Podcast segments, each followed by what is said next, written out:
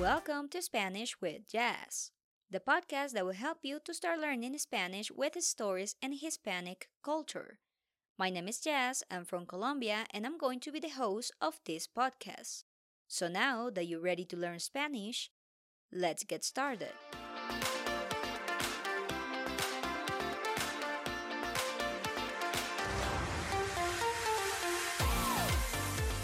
History of Latin America is not very famous worldwide. In general, people think that there was an indigenous period and a period of colonization. And although this is true, it is very general and lacks important details that can change the perception of history and culture.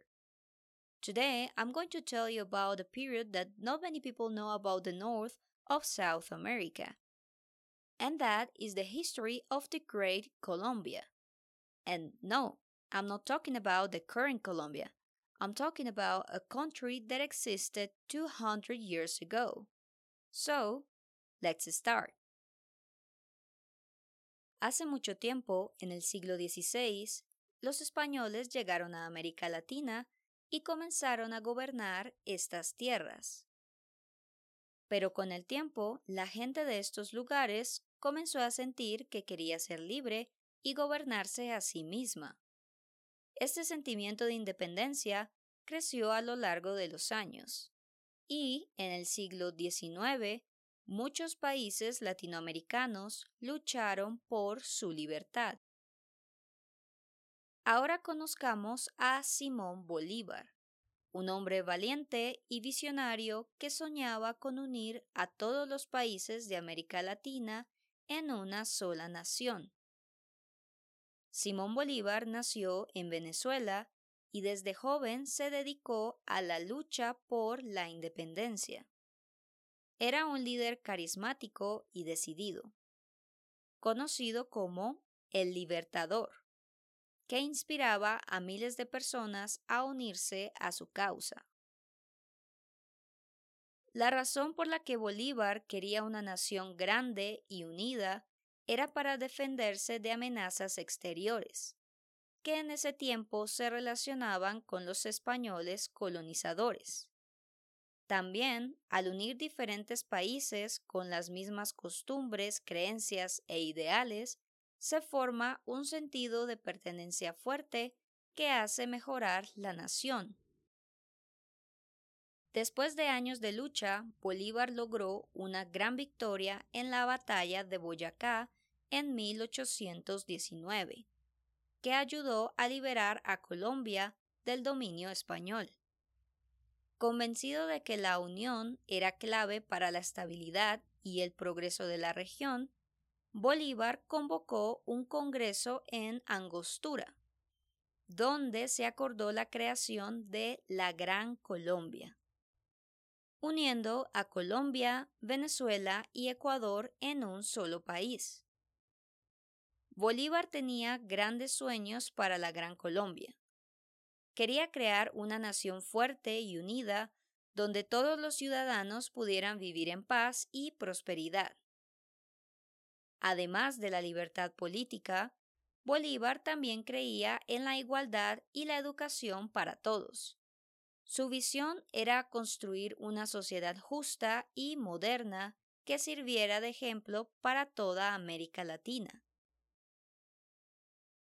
Con la creación de la Gran Colombia también vino la creación de sus símbolos patrios, como la bandera.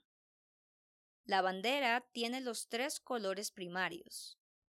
El color amarillo representa la abundancia y la riqueza de las tierras, pero también la soberanía e independencia del país.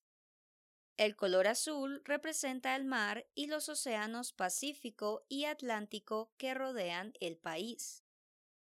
Y el rojo representa la sangre de los guerreros en la guerra de independencia por la libertad. A pesar de la alegría inicial, la Gran Colombia enfrentó muchos desafíos.